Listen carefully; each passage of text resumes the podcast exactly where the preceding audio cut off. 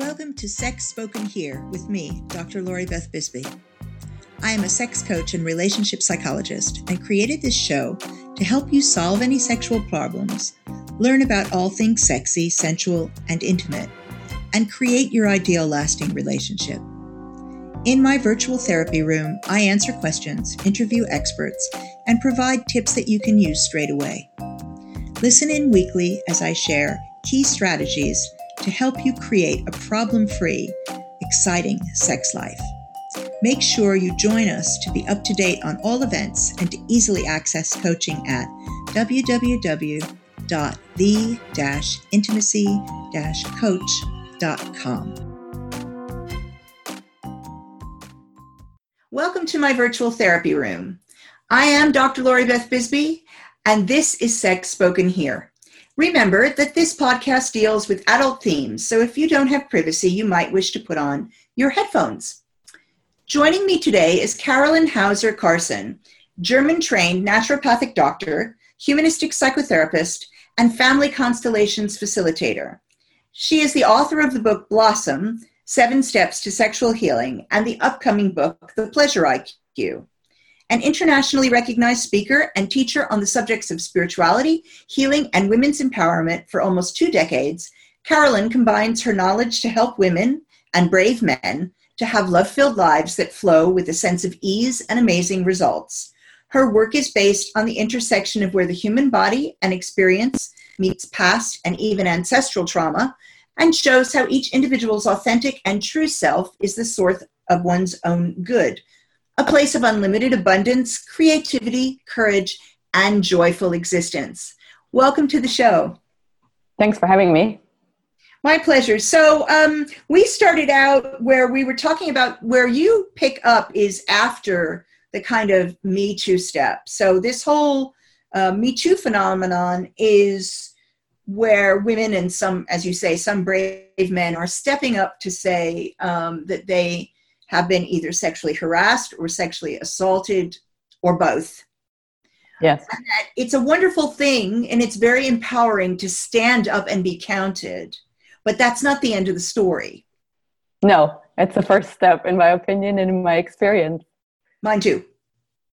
Yeah. So um, what do you think about this phenomena now, the kind of wave that's going on with, with this? I have mixed feelings. On one hand, I'm really, really, really happy because I published my book six years ago and there was no interest, and I was running my head against the door and everybody was like, ah, stay away. You know, this is too painful. We don't want to know about this. And, and, you know, that kind of, men were very encouraging. You know, I had a lot of men saying, oh, you're doing such great work and it's so needed, but it was really hard to promote. So I'm very happy because um, people are talking about it, and the, I think the overall cloak or mantle of shame has been lifted, which, you know, the, the shame and the guilt makes people not talk about it and makes it such a um, detrimental thing to people's lives. So that's the good part. What I'm very sad about is what's been happening, and what I see is the polarization between the sexes, right? Where it seems like there's the women and then there's the men, and there's a lot of finger pointing and a lot of Yeah, polarization. And um, it makes me sad. And, and again, it's also an opportunity for healing. So, yeah. What I find interesting um, I, is is I'm I'm not actually sure that I agree with you about the mantle of shame at this point. I think that some of it's been lifted, but I think that this is only step one of actually confronting shame around sex and sexuality, and and, and that. It's interesting to me that the place where we confront shame is around sexual trauma. We don't confront it around all the healthy aspects of sexuality, which is completely still steeped in shame. And there's yes, still yes, yes. so many I, people. Yeah, yeah, I agree with you. What I meant to say is, you know, a lot of people, the shame and guilt has kept a lot of people from speaking out. So at least we're speaking out now. That's what yeah. I meant to say. Yeah, there's still, you know, there's still. But it's interesting to me that, that we start that with trauma. So I did um, my PhD dissertation, um, at, research study, which was a treatment outcome study for treatment for P T S D, and it was with crime victims, and and the majority of them in the study were um, victims of some form of sexual crime. It's just how it it worked out. You know, so that was done in, it was finished, the research was finished in nineteen ninety-four. Wow. Right? Yeah. And um, and I wrote a book, uh, co-authored a book on brief treatment for post-traumatic stress disorder um, that came out in nineteen ninety-eight that's still out. Um, and yet people still, in terms of actually um, pursuing all the aspects of healing from that, um, find it very difficult to step up. So I've experienced with Me Too more people wanting to look at healing. I do healing in two different ways with that, because I still do do the, the work on the actual psychological issues, but I also do coaching to help people get back into um, a healthy sexuality. Um, some people it's for the first time because their trauma was so early, but for many people uh, that I see, it's it's not the first time, it's it's coming back to it after mm-hmm. assault or harassment. Um, and people are, of course, more willing to pursue that than they are to actually pursue the, the kind of deeper levels of healing the trauma, at least in my experience, even with talking about this in public. It's fine in groups, but as individuals, it becomes difficult. Yeah, and I think there's a lot of, you know, there's a lot of just unknown, because when people hear trauma healing, I think what they think is that they have to relive it, that they have to be um, non-functioning for a while, that it will be overwhelming, that it's, you know, it's scary, all these emotions and so forth. And um, what I've learned over the years is that it it is a, there there can be a much gentler approach, and it's really when you work with the body, you don't have to be scared. You don't have to relive it. You you know, there's there is no um, no re-traumatization, basically. No, you know, it's not necessary. Well, re-traumatization happens. I don't believe it happens as a result of people looking at the trauma and going through it again. It happens on the basis of the way in which whoever's working with them deals with the container. So, for example, traditional therapists have a fifty-minute hour, which I do not. So what typically would happen in a trauma session, if you go to a traditional therapist, is you go in and you start looking at the trauma using any one of a half a dozen techniques, but getting deep into it. But but you would be artificially stopped at fifty minutes. Yeah, and then you're and, left with like, ah! Then you're re-traumatized because you're right in the middle of it. Yeah. So what people would do is either they wouldn't get into it at all, or they would be overwhelmed and they would quit therapy at the worst possible point. Whereas the way in which I, I learn to work and, and that I do work is with an unfixed session time. So we deal with a piece of something until it's done, until somebody's feeling better about it. And so they don't leave the session in bits. They leave when they're feeling better. Put together. They're feeling put together. And they know that if that takes four hours, that I'll be there with them for four hours. So there's no none of that uh, anxiety about what condition they're going to be in. Um, yeah. And there's other things like, you know, working with people uh, in, in this, in the United Kingdom, it's quite popular to work with people once every two weeks. I have no idea why. I mean, I think I know why. It has to do more with finances and about scheduling. But if you're working on heavy stuff, once every two weeks is not sufficient to hold people. You know, it just yes. isn't. It's too much opportunity for things to be triggered or for life to throw something else in the way and to make it more difficult. And so, you know, the idea of actually working with people intensively over a number of days and then taking a break and then coming back and seeing where you are. It's just being willing to think outside the box, I think. And, and then, you know, not only doing psychological work, but looking at body work. Not only there's, there's there are so many different facets to this. That to give people the idea, well, there are many different ways we can go about this, and there, are, you know, may involve more than one professional even sometimes. And the outcome we're searching for is for you to be in that better place, and we're not going to abandon you in the middle of all of this. It doesn't need to be overwhelming in that way. I think it requires a change in thought as to how you approach somebody with these sorts of issues. Yeah, and so when I when I when I wrote Blossom, um, the book that you mentioned, my intention was really to give people something that they can do by themselves, because you inhabit your nervous system, right? So even though it's, you know, there is points in your life where you might need someone and want somebody and have a guide, the actual work, the physical work on your nervous system, you're the only person that can do it, right? Because you're the only one inhabiting your body, your energy system.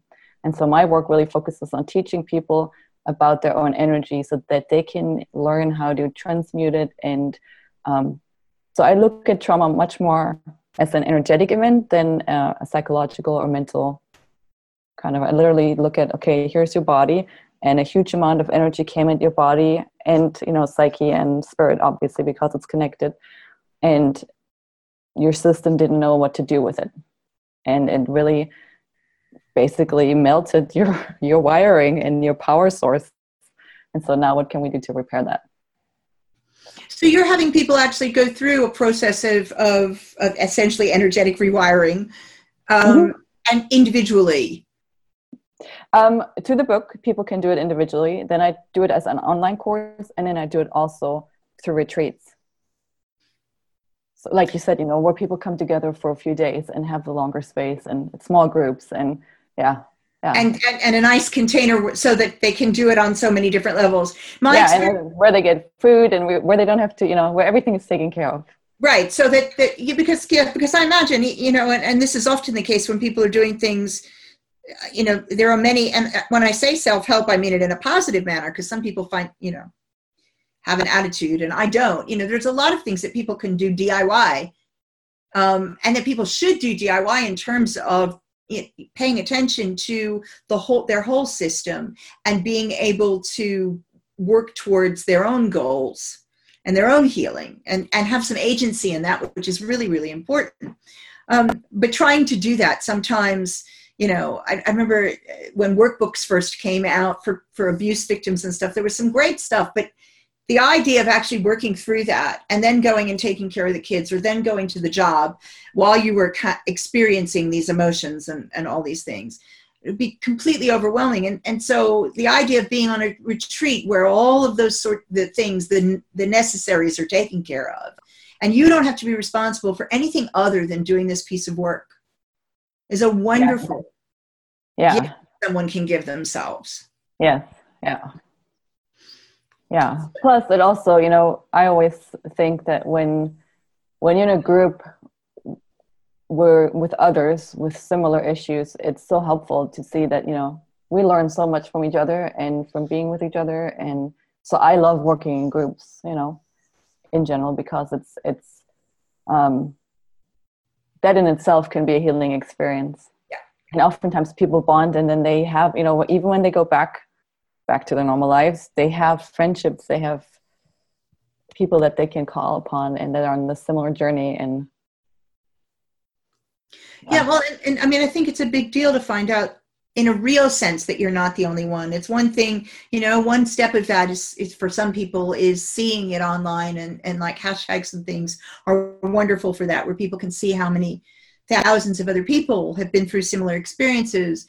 Um, but to actually sit in a room with people as they share similar stories is really powerful, and, and can be so healing that, and, and even just the normalizing aspect of it, like you're not insane. This is a normal response to what you experienced.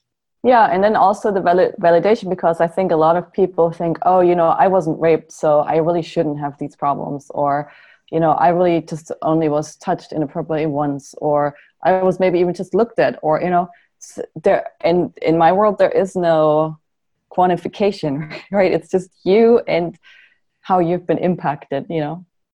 It, well, and that's, I mean, that's something that that I do when I work with people with trauma. I say trauma, but it's not trauma as in, I don't define what a trauma is. You know, people yeah. come in, what's traumatic to them is a trauma. And so it could be, um, they stubbed their toe, for example. I know that sounds trivial, but it could be that that was something hugely traumatic to someone. And exactly. then I would treat that with the same seriousness as I would somebody who, um, you know, survived a sexual assault, or, you know, the, the death of uh, of a loved one, or it doesn't matter. It doesn't matter. Exactly. It doesn't matter what, uh, you know, the objective in quotes criteria, the external criteria. What matters is the way in which the person's been impacted. Yeah. And so we know, you know, you know this probably, that when trauma happens, the brain gets altered, and you, anybody who's gone through trauma has a harder time creating a good life for themselves because they're living out of more of a fight or flight survival mode, right? And so my intention with the work that I do is help people so that they can self-regulate and learn how to regulate their brain so that they can actually um, have access to their creativity, which, you know, in my world is, is our greatest asset is our creativity. And it has to do with the higher parts of our brain that when we're, when we're often triggered or more easily triggered, we have no access to. We're not, you know, we're not our best selves or resourceful when we're in that state. And that makes sense. I mean, w- I mean, certainly when somebody's triggered, they, they don't have access to much. No. They, they, are, they, can they, run, they can run or they can hide or they can uh, attack. Right? Well, yeah, and, and but they're, they're not in the present anymore. And that's the thing that people don't really understand. It's, you know, sometimes I'll be talking with people who will tell, be telling me that their trauma is all over. They're fine.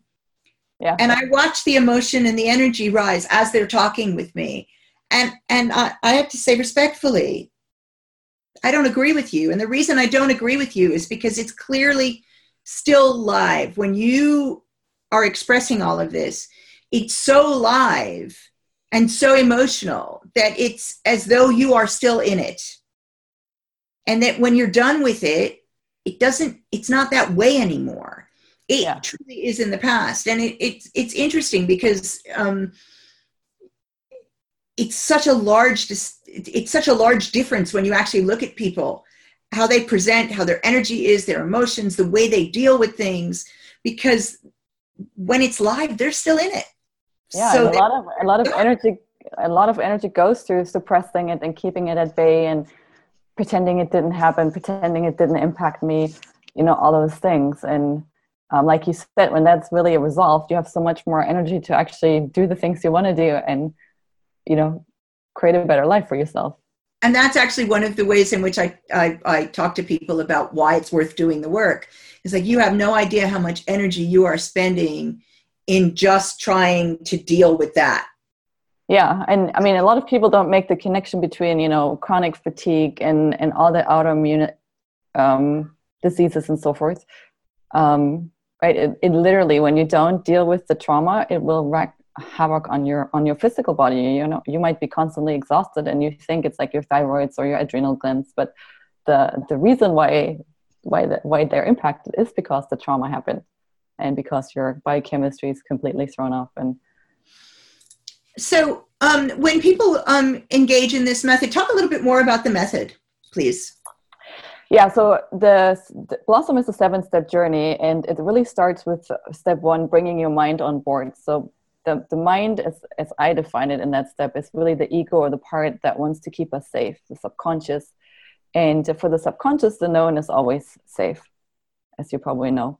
And uh, so even if the known is not good, right, even if you're exhausted and fight a lot or just feel really bad about yourself, have low self-esteem, if that is your norm, then your subconscious will do everything to keep you in that in that zone.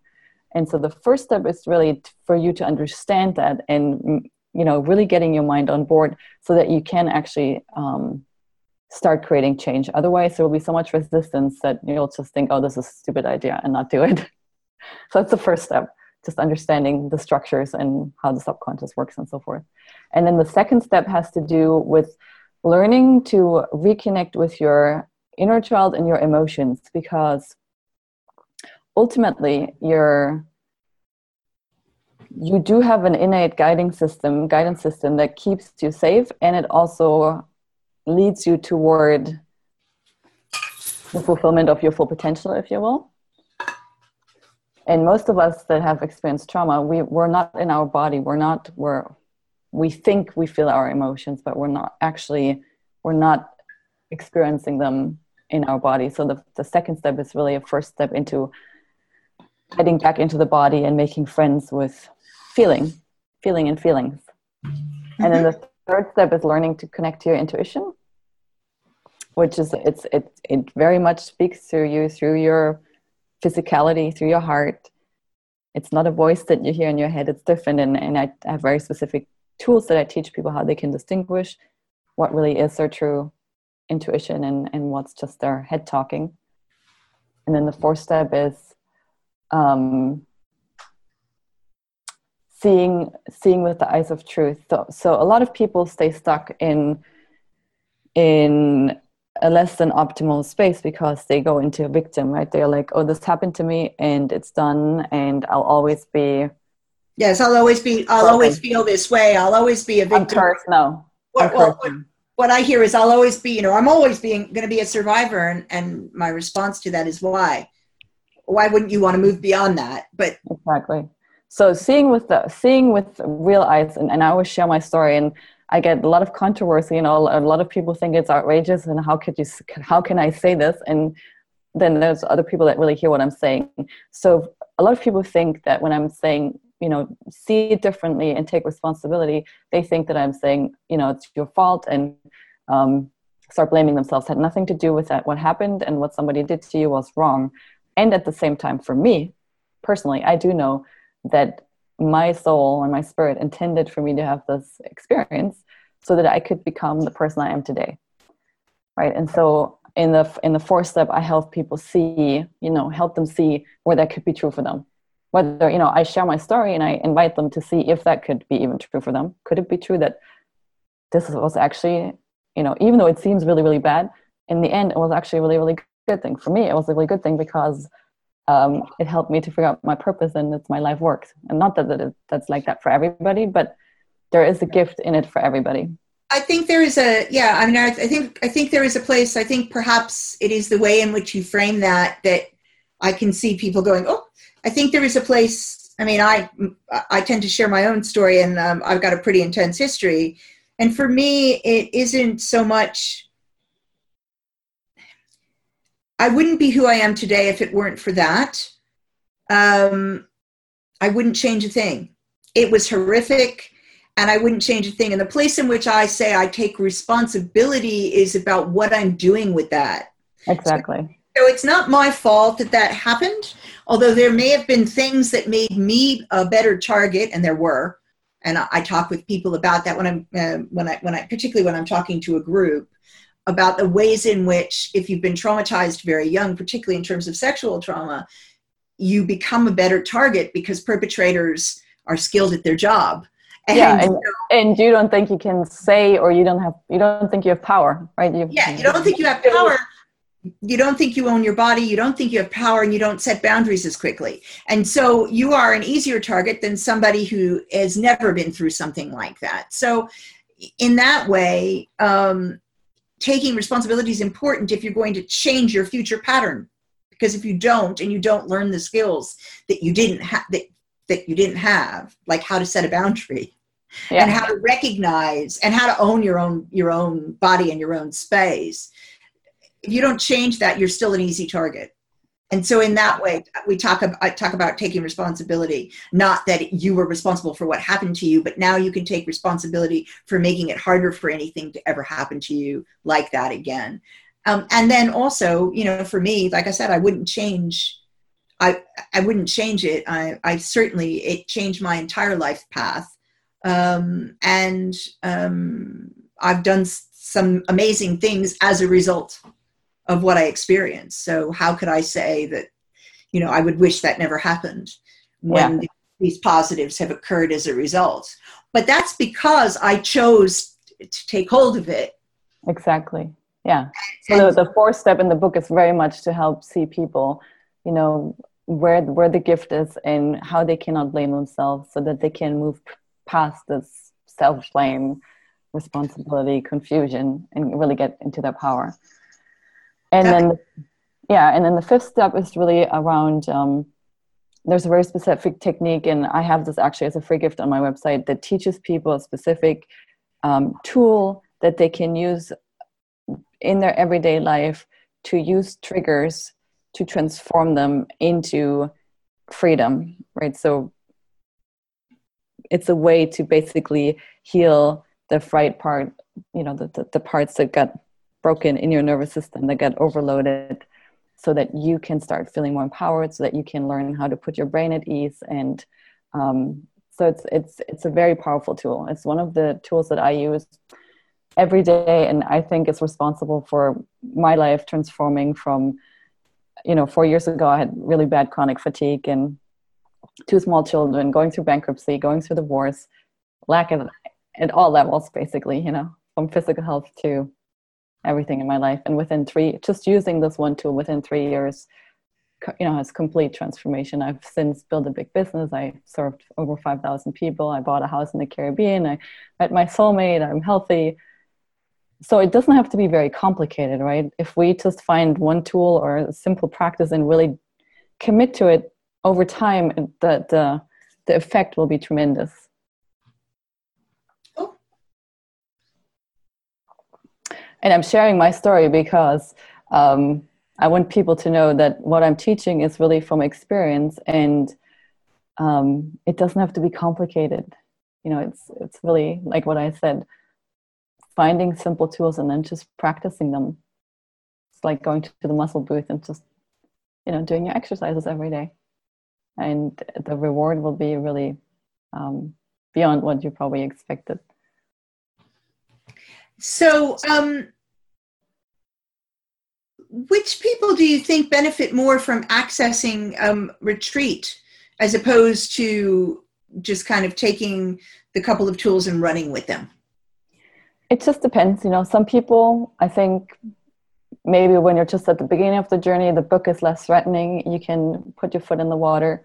Um, I know people that have gone through the book and they're in, you know, that that's all they needed. They really took the book and they took everything and they worked it. And, and, and then for some people, they start with the book and then they realize, oh, you know, I, I need more. I want more.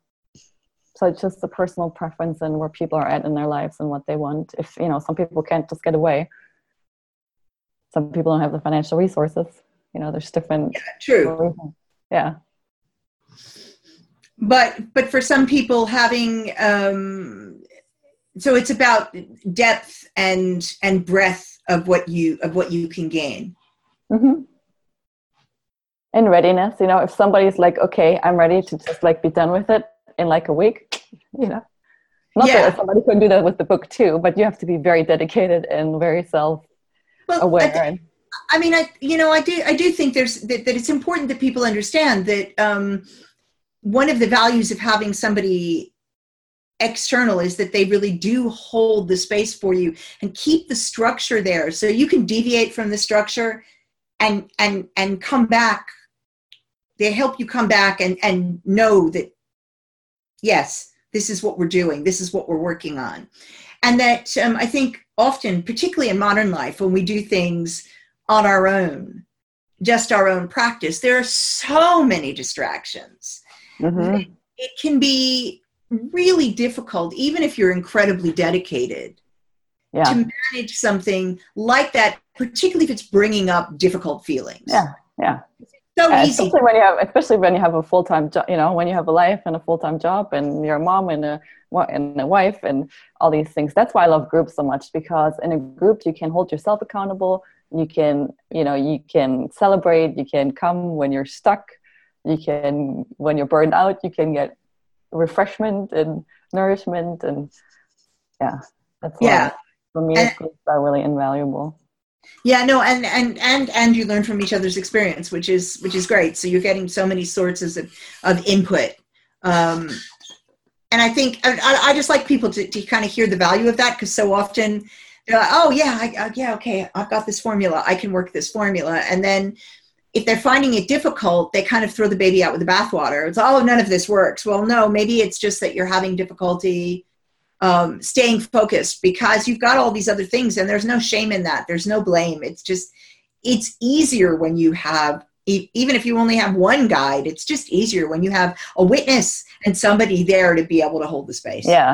Yeah. And actually when I wrote the book, I was really envisioning therapists using it as a, you know, in a group format, or people getting together and using it as a, in a group, you know, so that people can facilitate themselves using the material. And, you know, do study groups. And one of my dream projects actually is to get the book into um, halfway houses and so forth, so people there can, you know, form their independent groups. And so that's one of my projects that I'm working on. So if anybody's listening to this who who feels, goes and, and picks up the book and thinks it's great and feels inclined to be part of a project like that and to help make that a reality, please get in touch. Yes. Yeah. Yeah, it takes a village, you know. Yes, it does. Oh, yes, it does. Um, what do you think are kind of the most important changes that come out of this type of healing? Freedom to be who you are, right? There is, and it starts with, for me, it started with my energy, because when you have chronic fatigue or burnout or any of those diseases, you know, people think you're depressed or so forth. It's it's literally physically you have no energy. And it, it made me realize how important our energy is to do anything. Mm-hmm. Right. So for, for me now, sometimes I get I get as much stuff done in a day as some people don't get done in five years just mm-hmm. because I have the energy to do it. And it's not even about the time. It's literally I'm the, the, the space that I can function and the focus that I can have and the, the space that I can operate out of is completely different because my energy is not being pulled back and pulled back down into these negative spaces. You know, it still happens sometimes. You know, I get triggered by stuff still, but on a daily basis, I feel so much better about myself, right? That, that I'm not constantly fighting my inner turmoil. I mean, I think it's important. You said two things there. One is the, the energy to, you know, that you have the energy to do these things, but then you said the energy and the focus. And I think what some people don't realize is that focus takes an enormous amount of energy. Yes. And that if you um, find yourself, sometimes people don't realize they're exhausted. What they start talking about is their concentration is off. And I invite them to, to consider what their energy level is when that's happening, you know, because often what that's about is exhaustion. You're low and you're just getting overwhelmed. Yeah. Yeah. yeah.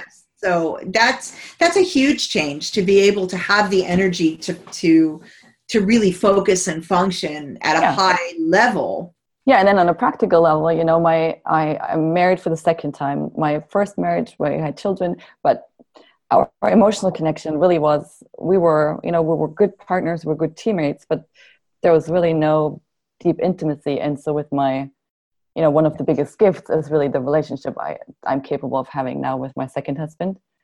Yeah. You know, it's like night and day. This is what I knew was possible and dreamt of, but, you know, never able like to find.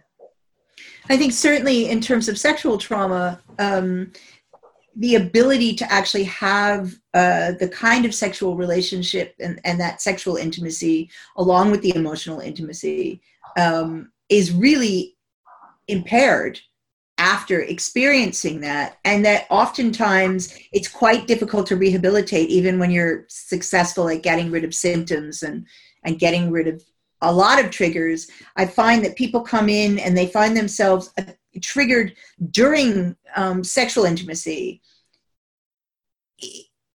what, when those triggers aren't existing outside of, of that particular forum yeah. and, and find it really difficult to deactivate the triggers so that they can stay present.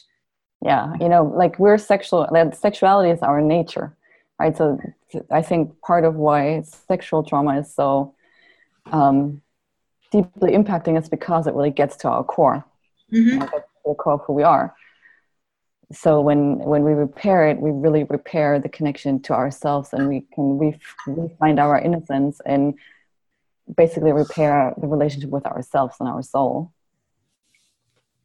And and and that really that the the self repair is the is the thing that has to happen first before the connection to other is able to be rehabilitated, repaired, or even, like I said earlier, I mean, often it's for the first time that somebody's being able to make that kind of connection.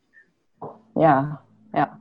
And, you know, a lot of people think sexual healing just has to do with, like, finally being able to have intercourse or no. having an orgasm. It's it's not at all, you know. It's really about healing you as as as as you are and as your being so that you can feel good about yourself and in your body and be a full expression of who you are, you know, with everything, including sex. Well, including sex, yeah. And I, mean, and I think for me that, that so often that's the area that um, that gets missed, that doesn't get talked about, that doesn't get dealt with. Even even when people have done huge amounts of healing, they kind of stop short of fully going through that and fully because there's so much stuff that we stack culturally that gets... Yeah, like like you were saying, you know, you don't even have to be sexually traumatized to be, you know, to have a distortion and, and it not being healthy.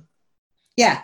Yeah. Yeah. And, and, and so, uh, you know, j- even, even there, just trying to get people to, to kind of consider what it is that they want in their, in their intimacy and what form their intimacy might take. And the fact that there are so many forms and that there's, you know, there are no, that, you know, that there's no judgment about what form it might take.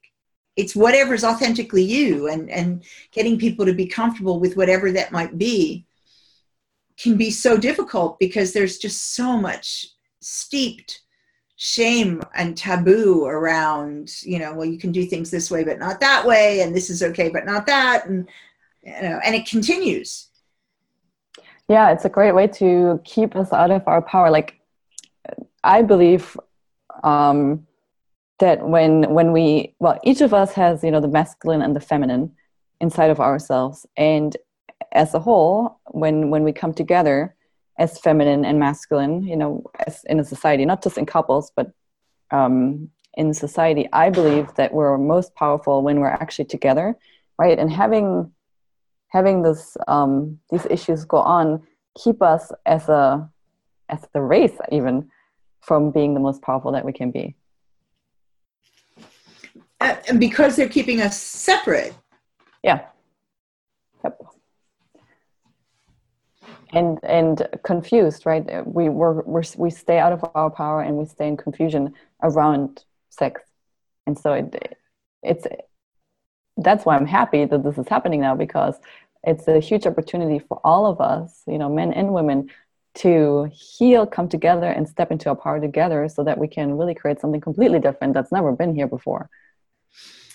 So, um, if people are interested in what you're doing, where can they find you, and what are you offering at the moment? What's exciting that you're offering at the moment? They can find me at women in the flow dot com. That's my main website, w w w dot women in the flow dot com. Um, I do have a free Facebook group that's also called Women in the Flow, and men are welcome. Just generally, women talk about this more, come to me more. And um, I, I am currently promoting the Blossom book, so that's on the website. I also have the free gift of the emotional integration, the, the tool that heals the nervous system for anybody, that's on my website. And then I have a retreat coming up in October. And so if anybody's interested in learning more, there's a work with me button on my website that you can just fill out, and then I'll be in touch. And where in the world is the retreat going to be? It's going to be in near Playa del Carmen, very warm on the ocean in a small little beach community. Which country? Mexico. Mexico. Sorry, I'm no, in England, so oh. like, I'm like, what, yeah, it's what? on your, it's on your side.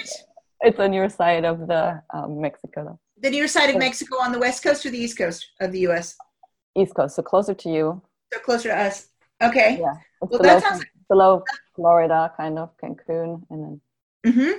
That sounds like a great place to have a retreat to, oh, to do yeah. this stuff. It's super soothing. Yeah.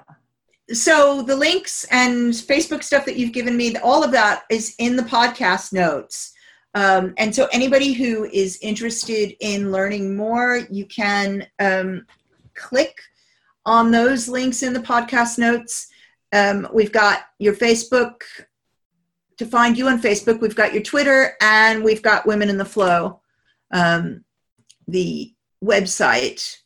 Perfect. And go and check out the book and check out the free tool, and also look at whether or not your holiday this year or your vacation this year might be the gift to yourself of healing in a beautiful setting, and consider what might happen for you in October. Yeah. Thank you for joining me. Thanks so much for having me. My pleasure. And thank you guys for listening to Sex Spoken Here with Doctor Lori Beth Bisbey.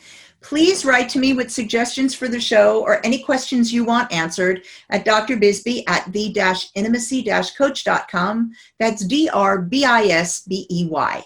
Do follow me on Twitter, Instagram, and Facebook. On Twitter and Instagram, I am at Doctor Bisbey. Um, check out my YouTube channel as well. For a free thirty-minute strategy session with me, go to https colon forward slash forward slash the dash intimacy dash coach.com and click the button that says click here on the contact page, and you'll get directly to my schedule. Please leave a review on iTunes and Stitcher if you enjoyed the show. And I look forward to seeing you all next week. And thank you so much for listening. Thanks for tuning in. You were just listening to Sex Spoken Here with Doctor Lori Beth Bisbey. If you enjoyed the show, please leave a review here on iTunes or on Stitcher. And make sure you head over to w w w dot the dash intimacy dash coach dot com to subscribe for free newsletter updates to help you create and sustain an exciting, trouble-free sexual life. Stay tuned for upcoming weekly episodes on all topics, sexy, sensual, and intimate. Thanks for listening.